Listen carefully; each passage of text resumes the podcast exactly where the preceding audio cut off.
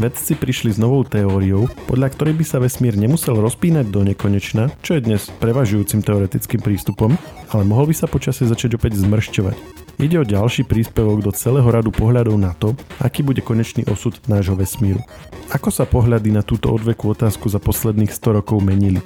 Akú úlohu v týchto úvahách zohráva tzv. temná energia a kedy sa o nej začalo hovoriť? A ak sa rozpínanie vesmíru nezastaví, ktorá bude jeho posledná fáza, v akej ešte bude môcť existovať inteligentný život? O tom sa rozprávam v novom dieli podcastu Share s redaktorom magazínu Žive.sk a študentom astrofyziky Marekom Jurčíkom. Ja som Maroš Žovčin. Marek, druhýkrát si u nás v podcaste, vítaj. Zdravím všetkých. Dnešná téma je minimálne tak zaujímavá ako tá minula, možno ešte aj zaujímavejšia vzhľadom na to, aké ďaleko siahle potenciálne dôsledky môže mať. Ideme sa baviť o tom, že ako sa vlastne rozpína vesmír a aké sú na to názory a čo nové sa na tomto poli objavilo. Hovoríme o tom preto, pretože nedávno vyšla nová správa, ktorá ponúka opäť ďalší pohľad na to, aká je vlastne budúcnosť nášho vesmíru. Tak skúsme si povedať, že čo nové sa objavilo a potom si to zaradíme do vlastne takého dlhodobého vývoja pohľadov na túto tému. Vedci z Princetonskej univerzity prišli s teóriou, že e, tmavá e, energia má vlastnosti, ktoré spôsobia, že vesmír sa v určitom okamihu začne zmršťovať. Tmavá energia je vlastne záhadná hmota, ktorá spôsobuje v súčasnosti rozpínanie vesmíru a nevieme o nej skoro nič. Vlastne nič, len to, že spôsobuje rozpínanie vesmíru a vedci sa dlhé roky od jej objavenia snažia prísť e, na to, čo to vlastne je. A tento výskum týchto vedcov z Princetonskej univerzity je to niečo, čo zásadne teraz mení pohľad tej vedeckej obce na túto tému, alebo je to ako keby jednorázový e, výstup, ktorý sa bude teraz prehodnocovať a mm, možno, že bude dôležitý, možno nie. Vieme si to nejak akože dať do toho celkového e, rámca výskumu vlastne tejto témy. No, výskum tejto témy e, prebieha už e, pomaly 100 rokov a odvtedy sa názory na rozpínanie vesmíru veľmi zmenili. Mhm, no a preto sa pýtam, že na tento konkrétny výskum, že či má potenciál opäť e, priniesť nový pohľad, alebo či myslíš, že to zatiaľ je to stále len taký nejaký alternatívny názor? Ide o alternatívny názor, ktorý ale môže byť e, dôležitý. Nie je o nič menej, e, menej cený alebo o nič viac hodnotný ako ostatné názory. Ide vážne o to, že povaha tmavej energie stále ostáva neznáma, čiže treba brať do úvahy všetky scenáre. Tak poďme si prejsť tie jednotlivé scenáre a mm, asi na základe toho najlepšie si bude vedieť aj povedať, že akú rolu tam hrá tá tmavá energia. E, ja si napríklad pamätám, alebo teda vnímam to tak, že dnes keď sa o tej téme píše, väčšinou sa spomína ten názor, že vesmír sa vlastne rozpína do nekonečna. Bude sa rozpínať e, čoraz rýchlejšie až do bodu, keď hmota sa vlastne rozpadne a potom postupné ďalšie časti sa rozpadnú a vlastne celý vesmír vychladne. Bude taký veľký prázdny. Ale pamätám sa, že ešte keď som bol malý, tak sa skôr preferovala teória, že sa bude rozpínať do nejakého bodu a potom sa bude zmršťovať, zase bude vlastne sa, sa, sa zrazí všetko dokopy, znova sa začne rozťahovať ešte povedzme v detských encyklopédiách a tak. Mám väčšinou túto, túto teóriu obsiahnutú. Tak e, znamená to, že tam bol, bola nejaká zmena v tom myslení, alebo poďme úplne od začiatku. Hovoril si, že vyše 100 rokov sa o tom hovorí, tak aké boli prvé názory na to, keď už sa vedelo zhruba, že čo, o, čom, o čom je reč, hej, nebudeme počítať nejaké teraz uh, korytnačky, na, na ktorých chrbte je zem, ale povedzme, že spred 100 rokov nejaké prvé názory a povieme si, že ak sa to vyvíjalo. Tak keby si čítal ešte oveľa staršie knihy, tak uh, panoval názor, že vesmír je nemený. Tak ako ho vidíme je vždy. A to je ktoré obdobie? Okolo roku 1900 až do 1929 tento rok 1929 je dôležitý, ešte spomeniem. Skrátka, ľudia pozorovali oblohu a videli, že sa tam nič veľmi nemení, hviezdy neodlietajú od seba ani nič. Takže prirodzený názor je, že vesmír je nemenný. A čiže sledovali oblohu, videli, že hviezdy sú proste niekde, tak brali, že tam skrátka sú, odkedy vznikli a tam aj zostanú, hej, kým nejak nezaniknú. Áno, áno. A Einstein prišiel so svojou uh, známou teóriou relativity, uh, ktorá aj zabrda do gravitácie a zrazu spočítal, ak tam uvážil hmotu a vedel, že hmota vlastne sa priťahuje, tak jemu vychádzalo, že by sa to malo všetko zrútiť. Nemalo by to byť nemenné, ale práve naopak, uh, hviezdy by sa mali približovať, až by sa všetko pozrážalo. Že tie, čo vidíme na oblohe, že by mali sa gravitáciou jednak druhej akože priťahovať? Presne tak, presne tak. Všetko by sa malo gravitačne priťahovať a čím bližšie by to k sebe bolo, tým rýchlejšie by sa to priťahovalo. Vesmír by nebol vôbec, ale vôbec stabilný. Tak ale on to veľmi umelo e, vykompenzoval tým, že on zaviedol nejakú silu, ktorá by kompenzovala silu gravitácie. Presne by si kompenzovala silu e, gravitácie a e, zabezpečila by, že vesmír je nemenný. Čiže nevychádzalo mu to, tak si vlastne ako keby pridal do tej rovnice nejakú hodnotu, ktorú nemal ako overiť, len bez tej by mu to nesedelo. Nie sa povedať, že nemal to ako overiť. On, on vychádzal z toho, e, z poznania e, z tej doby, že nič sa jednoducho nemení, videl, že nič sa nemení. Čiže chcel zosúľadiť tú rovnicu s tým pozorovaním, ktoré mal. Tak tam doplnil nejaké číslo, aby to vychádzalo. Alebo nejakú, áno, áno, áno úplne presne tak.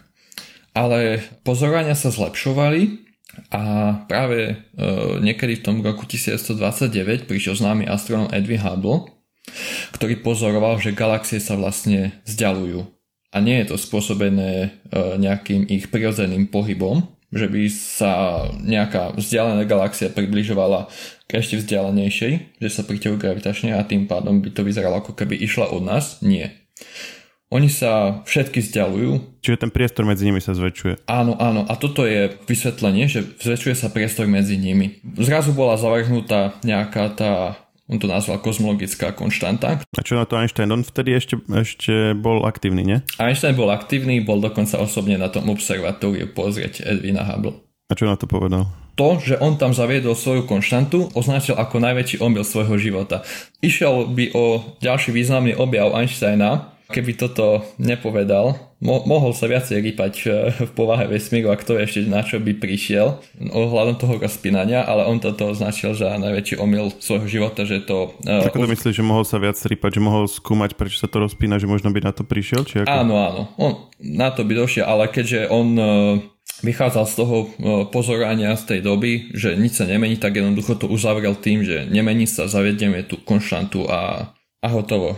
No ale keď sa toto objavilo, tak musel zrušiť tú konštantu. Povedal si, že to, že to označil za svoj najväčší omyl, čiže potom už to, už to ďalej neskúmal, alebo ako sa na to potom pozeralo? No, e, pozeral sa na to tak, e, vtedy vznikol práve ten názor, že e, vesmír sa rozpína, takže dokonca ani to, čo on dal, nebolo správne, lebo on to len vykompenzoval. Ale tá sila je, musí byť väčšia, aby sa to rozpínalo. Ale keby fakt sa tomu venoval viacej, tak by matematicky mohol prísť na nejaké dôsledky a bližšie, ale on potom skúmal iné veci, sa snažil prísť na hm, teóriu všetkého skôr. Ale čo urobil s tou svojou konštantou? Povedal, že teda neplatí a prenechal to niekomu inému, ten ďalší výskum, lebo tak nejak musel riešiť to, že mu to potom zase nesedelo, nie? No jednoducho konštanta, ako on ju zaviedol, zrazu v tom okamihu prestala platiť. Ale teda nevenoval sa tomu ďalej, hej? Už nechal to akože otvorené, OK. Dobre, takže sa tomu venoval niekto iný a ty potom vymysleli čo? Pozorovalo sa to, že vesmír sa rozpína, ale veľmi sa ani tak e, nevedelo prečo. Názor bol taký, že jednoducho to rozpínanie je prirodzené si myslieť, e, ako keď e, napríklad e, pustíme guločku po stole, tak ona sa raz zastaví. Tak aj takýto názor bol, že vesmír sa rozpína ono sa to raz zastaví a začne sa to zmršťovať, lebo už, už potom prelánie sila gravitácie, začne sa to zmršťovať. A čiže on vlastne, on vlastne ten názor vychádzal z toho, že ten pôvodný predpoklad, že, ktorý vychádzal Einsteinovi, že tá gravitácia by to malo všetko stiahnuť k sebe, že vlastne akože správny, len ešte predtým je tam nejaké rozpínanie, ktoré proste nejako niekde začalo. Áno, áno a týmto rozpínaním sa ináč e, zaviedla predstava veľkého tresku, začala skôr dominovať teória veľkého tresku, lebo dovtedy išlo len o veľmi, veľmi vedľajší výskum a vedci tomu neprikladali nejakú dôležitosť. A čo si mysleli vtedy, že ako to celé začalo? Mm, bolo, jednoducho, všetko je nemenné. OK. A potom teda veľ, a veľký tresk teda poskytol možnosť e, vyriešiť, ako prečo sa to rozpína, hej, že to ako keby niekde sa z nejakého bodu vystrelilo kvázi a až kým tá gravitácia neprevládne, tak to bude od, o, sa vzdialovať a potom vlastne sa to zase zmrští. Nejak tak? Tu by som naviazal na tú otázku, že m, mm, či sa tomu Einstein venoval e, rovniciam, e, ako to je s rozpínaním. Venovali sa tomu iní ľudia. Išlo napríklad o Lemetera, čo je neviem či francúzsky, dánsky, je to nejaký kňaz, ale aj ďalší ľudia v tom mali prsty. A oni, oni počítali štruktúru e, celého vesmíru, ako to môže gravitačne interagovať. A im vyšlo, že vesmír nie, nie je statický, ako to vyšlo Einsteinovi. Oni sa ďalej tomu venovali a vyšlo im, že vesmír sa zmršťuje. No, že keď sa to zmršťuje, tak v nejakom bode to muselo mať nejaký počiatok, ktorý nazvali, neskôr bol nazvaný veľký tresk, pôvodne to bolo nazývané nejaké prapôvodné vajíčko alebo tak nejak. Že keď všetko odchádza od seba, tak v minulosti to muselo byť akože bližšie pri sebe, takže vlastne len ako keby dali, že OK, a čím viac pri sebe, tak nakoniec to muselo byť ešte všetko, teda na, úplne na začiatku to muselo byť všetko spolu, hej, nejak tak. Áno, áno, úplne na začiatku to muselo byť všetko spolu. Čiže, ak si vezmeš to, že si spočítal, že niečo sa zmršťuje, no a malo to nejaký počiatok, takže sa to zväčšovalo. A potom nič nebráni tomu, aby sa zväčšovalo. Čiže nejaký ten matematický popis už pravdepodobne existoval, že by malo byť e, to zväčšovanie aj, keď si to naspäť zase interpoluješ. Ale ako hovorím, videl sa nemený vesmír, takže toto nebolo brané až nejak vážne a prišiel objav no pozorovanie Hubble, že sa to naozaj zväčšuje. Poďme naspäť teda do toho 20. storočia od Hubble až po to, čo sme mali doteraz, čiže to, čiže to bola tá predstava, že sa to rozpína, čiže niekedy, sa to, niekedy to muselo byť všetko spolu. A, a, ale stále teda verili, že Einstein vlastne mal pravdu a v nejakom momente sa to začne správať tak, ako on predpokladal, že by sa to malo správať, či sa zase začne stiahovať a zase to vlastne sa všetko zrazí k sebe. A to bolo zhruba odkedy dokedy táto predstava. No, ideme od e, toho pozorovania, že sa vesmír rozpína až zhruba do niekedy 90. rokov kedy sa pozorovali ešte vzdialenejšie objekty a zistilo sa, že čím ďalej je daný objekt, tým rýchlejšie od nás uniká. Čo to naznačuje? No nie, že naznačuje, jasne to ukazuje, že vesmír čím ďalej sa rozpína rýchlejšie. Čiže predtým bola predstava, že sa aktuálne nejako rozpína a to rozpínanie sa postupne zastaví. A teraz sa zistilo, že nielen, že sa rozpína, ale že čím ďalej, tým rýchlejšie, že sa zrýchluje to rozpínanie. Áno, no dovtedy bola taká prirodzená predstava výbuchu, že jednoducho niečo vybuchne, tak sa to rozpína, ale... Čiže najrýchlejšie sa to rozpína na začiatku, od vtedy sa to rozpína spomaluje, spomaluje, spomaluje. Áno, až to zastaví a začne sa to zmekšťovať. A, teraz, a teraz sa pozorovaním vlastne v 90 rokoch zistil presný Presne opak. opak. Veľmi neintuitívna predstava, že jednoducho sa to rozpína a čím ďalej sa to rozpína, tým viacej sa to rozpína. A z toho vyplývajú E, výrazné dôsledky. E, v prvom rade je potrebné zaviesť nejakú silu, ktorá by to spôsobovalo a zaviedla sa predstava e, tmavej energie, ktorá podľa tej konvenčnej predstavy to vyzerá tak, že je rozprestrená naprieč celým priestorom, všade vo vesmíre sa nachádza. Teda tmavou energiou, ono sa to spomína ako nejaká, nejaké pôsobenie, ktoré to znie tak záhadne, že tmavá energia, ale v skutočnosti to je Není to opäť len nejaká konštanta, ktorú proste tam potrebujeme mať, aby nám to sedelo? Niečo ako keď Einstein zaviedol tú svoju? To je dobrá otázka. Bolo to zavadené na základe práve tých pozorovaní a nevie sa o tom skrátka, že čo to je. Skúma sa to stále, existujú rôzne matematické mm, modely, ako by sa to malo správať. No a ak uvažíme predstavu, jednu teóriu, tak vychádza, že to musí byť rozprestrené naprieč celým priestorom, že ide o nejakú e, vlastnosť priestoru, e, že spôsobuje nejaké odpudzovanie. Toto sa dá podchytiť matematicky, keď e, to spočítame pomocou nejakých kvantovo-mechanických rovníc, ak sa vychádza z predstavy virtuálnych častíc, čo už je iná matematika, ako sa hovorí. Ale keď sa to spočíta, tak vychádza ale, že veľmi odlišný výsledok, ako sa pozoruje a tým veľmi odlišný výsledok myslím, že tú silu, ktorú získame, ktorá sa spočíta na základe kvantovej mechaniky, je o 10 na 120 odlišná ako to, čo sa pozoruje, to rozpínanie. Takže to je, to je veľmi zle tak stále sa skúma, že ak, aká môže byť e, povaha tmavej energie a práve toto je prístup e, tejto štúdie, že tiež skúma e, povahu tejto tmavej energie, snaží sa priniesť nejaký prístup, ako, ako prísť na povahu tejto záhadnej energie. A keď spomíname tmavú e, energiu, tak hovorí sa o tmavej hmote, to je niečo podobné, alebo len to má podobný názov? Je to absolútne odlišné. Tmavá hmota je, hm, tiež nevieme, čo to je, ale tá sa správa ako hmota. Jednoducho pozorujeme nejaké gravitačné pôsobenie na bežnú hmotu. Čiže napríklad niečo, niečo okolo niečo obieha a nevidíme čoho, alebo tak? Nie, nie tak doslova. Skôr ide o to, že mm, tmavá hmota je hmota, ktorá sa nachádza napríklad e, v rámci galaxií a zabezpečuje gravitačné pôsobenie, ako keby pridáva e, hmotu do takých galaxií. A to bolo zistené na základe toho, lebo ak by túto hmotu nemali, tak by sa galaxie vplyvom vlastnej rotácie e, roztrhali. Čiže v rámci galaxie je nejaké gravitačné pôsobenie, aby mala taký tvar, ktorý má. A keď to vypočítame, tak vlastne to, čo vidíme z nej, keď počítame hmotnosť všetkého, čo vidíme, tak nezodpovedá tej hmotnosti, čo by to malo mať, hej? Nejak, nejak áno, tak? áno, áno, presne tak. Čiže musíme si tam zase len nejakou konštantou doplniť, že ešte teda je tam viac hmotnosti, akorát, že nevieme. Že áno, áno, to, to, to, toto sa tiež skúma, toto sa tiež skúma, že či vlastne nejde o nejakú chybu v uh, súčasných teóriách gravitácie. Dobre, a teda späť k tej energii, to je teda tiež ne, vlastne nejaká pomôcka, ktorú sme si tam museli pripočítať, aby to nejako dávalo zmysel, ale teda stále to nedáva úplne zmysel, len sa, sa s tým akože nejako počíta. Áno, áno, ale o, o táto energia práve pôsobí nie gravitačne, ale ona je antigravitačná doslova. Že spôsobuje vlastne od, to odtláčanie sa veci od seba. A toto je teda ten aktuálny prístup od tých 90 rokov a podľa neho teda čo, nedôjde k ďalšiemu zmršteniu vôbec? Máme tu potom dva scenáre, čo sa môže stať. Buď bude prebiehať rozpínanie a ono bude spomalovať a spomalovať, ale nikdy sa nezastaví. Vtedy vesmír bude pomaly e, chladnúť. A prečo bude spomalovať, keď vieme, že teraz zrýchluje? To je dobrá otázka. Opäť to vychádza matematicky, ale mm, závisí to od, e, od povahy tej tmavej energie. Neviem, nevieme, ako sa uh, správa. Uh-huh. Čiže to, je to nejak, nejaký matematický model, ktorý nevieme si úplne overiť, ale ako je to jedna z tých aktuálnych prístupov v podstate.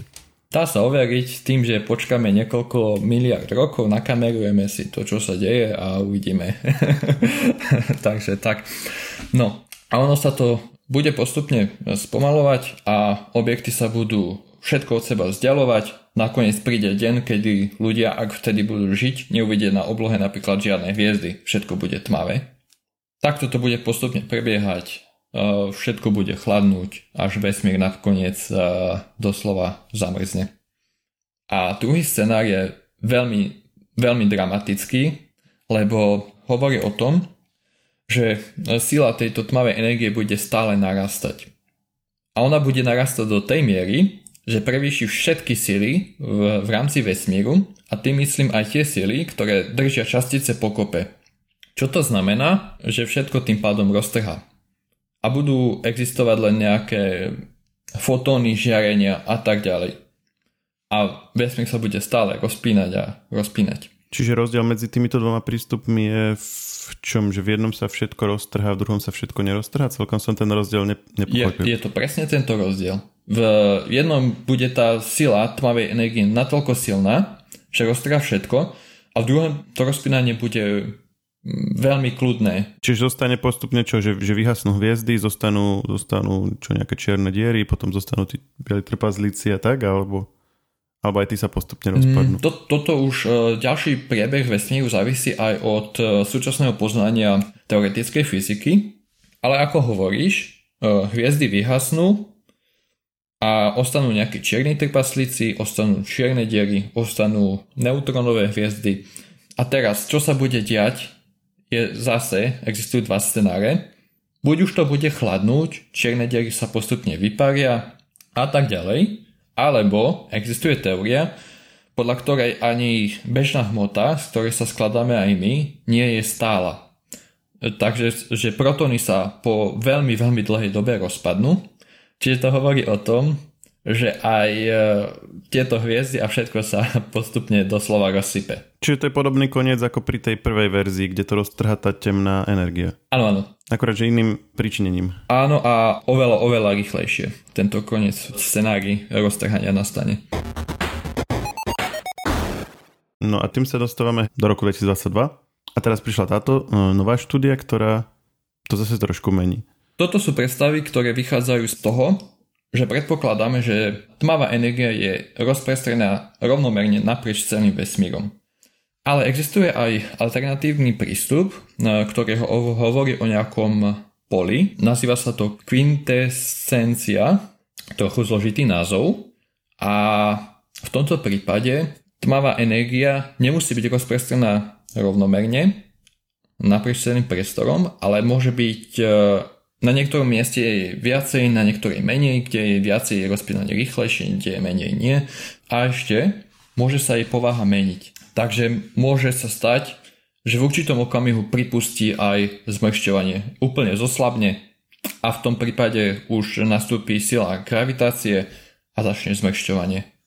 No a v takomto prípade dôsledok takéhoto zmršťovania je, že do tých 90. rokov panovala predstava, že pre, prevládne gravitácia a všetko sa zrúti a ostane to zrútené, koniec. Ale z tohto uh, môže vyplývať taký scenár, že všetko sa to začne rútiť. Ale keď už to bude úplne natlačené, tak to znovu vybuchne ako veľký tresk.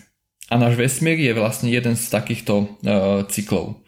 Prečo to vybuchne? Tak to plíne opäť uh, z rôznych matematických uh, modelov. A neboli tieto cyklické predstavy už aj vtedy, pred tými 90 rokmi? Lebo ja sa, mne sa zdá, že práve v tých detských encyklopédiách, čo som spomínal na začiatku, bolo taká tá verzia, že, že buď sa to znova zrazí a bude to koniec, alebo sa to znova zrazí a vlastne bude to v tom bode, ako to bolo na začiatku, že to bude vlastne všetko stlačené a tým pádom vlastne sa to môže znova zopakovať. Tieto predstavy cyklického vesmíru už uh, existovali a čo je zaujímavé, existovali oveľa, oveľa dlhšie ako nejaké všetky spomínané predstavy, pretože to už uh, zavádzali, v buddhizme sa niečo také uh, zavádzalo, si už predstavovali, že nejaké cyklické.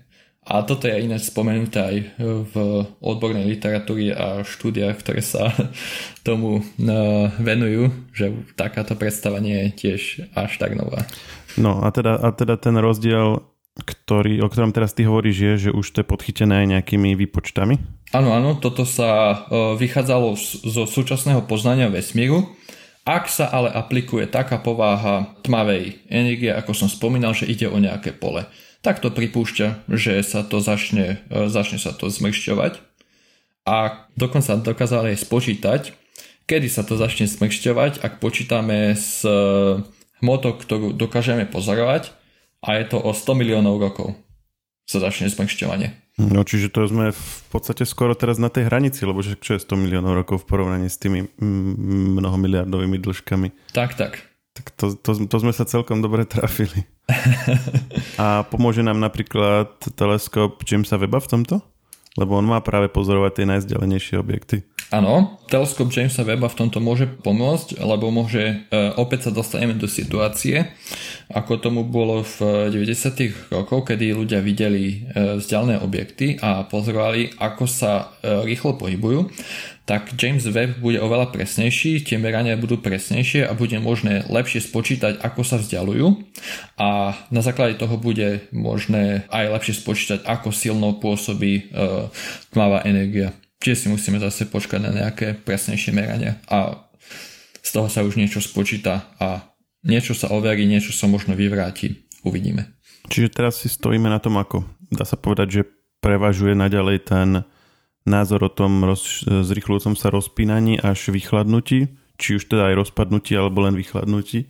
Alebo, alebo v kontexte týchto nových výskumov sa to nejak už začalo aj prehodnocovať celé? Zatiaľ sa to nezačalo prehodnocovať lebo ide o matematický model, ktorý nie je ale zlý.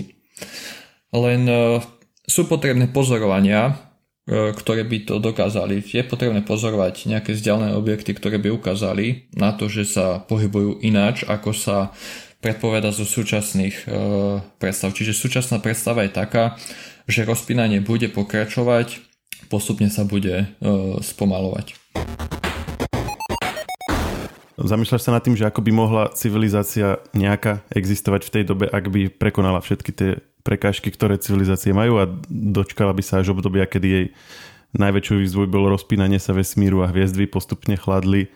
Je taký youtuber Isaac Arthur a on má takú sériu videí, kde sa, roz, kde sa zamýšľa nad tým, že či by mohla civilizácia fungovať bez hviezd, len napríklad z energie čiernych dier, keďže tie by vlastne už boli jediným ako keby zdrojom energie, ktorý po vyhasnutí hviezd by bol k dispozícii a tak, že koľko energie by sa z nich dalo získať, aká veľká by tá civilizácia tým pádom mohla byť, aby, aby jej tá energia stačila a tak. To sú také veľmi zaujímavé scenáre, že ako by to potom muselo celé fungovať.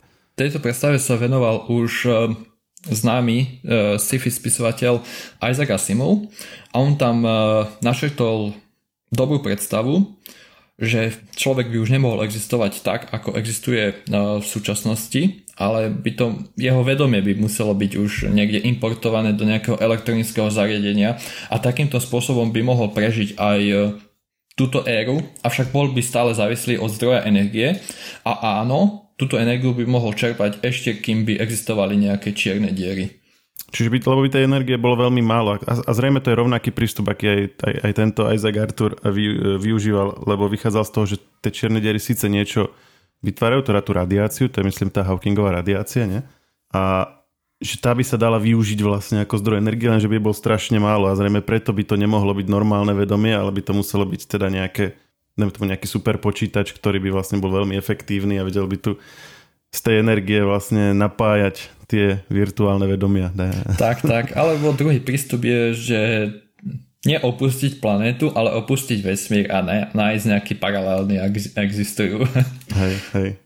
A dokonca ešte, uh, teraz, že kde je tá hranica, že či, lebo aj, aj čierne diery postupne tou svojou radiáciou nakoniec vychladnú. Ale to trvá dlho, to trvá veľmi dlho. A, a to trvá strašne dlho, čiže to, čo teraz považujeme za nejaké obdobie vesmíru, keď sú hviezdy, tak to by vlastne bol len malý zlomok toho obdobia, ktoré by sa potom dalo žiť. Že, neviem, teraz v číslach si to nepamätám, ale tak teraz vesmír má, dajme tomu, že koľko, 13 miliard rokov a ešte bude mať niekoľko, tak potom by to bolo že rádovo dlhšie obdobie.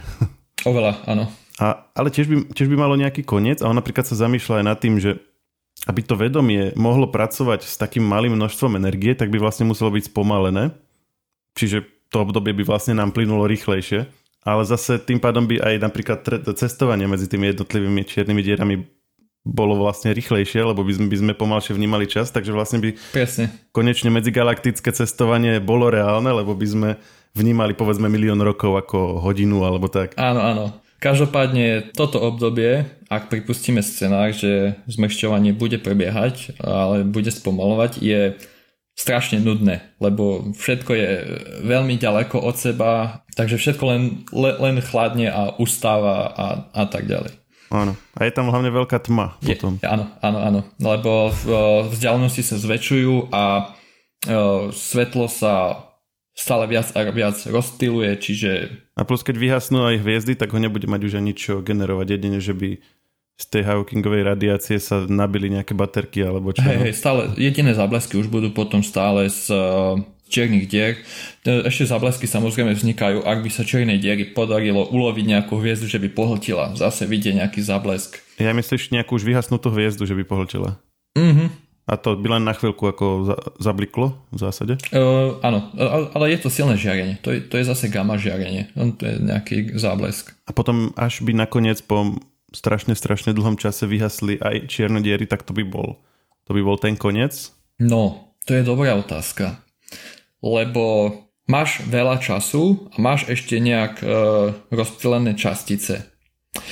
A do toho, keď sa zmieša kvantová mechanika, ktorá hovorí o rôznych pravdepodobnostiach, tak napríklad, keď máš dostatočne veľa času, môžu nastávať aj e, veľmi nepravdepodobné udalosti.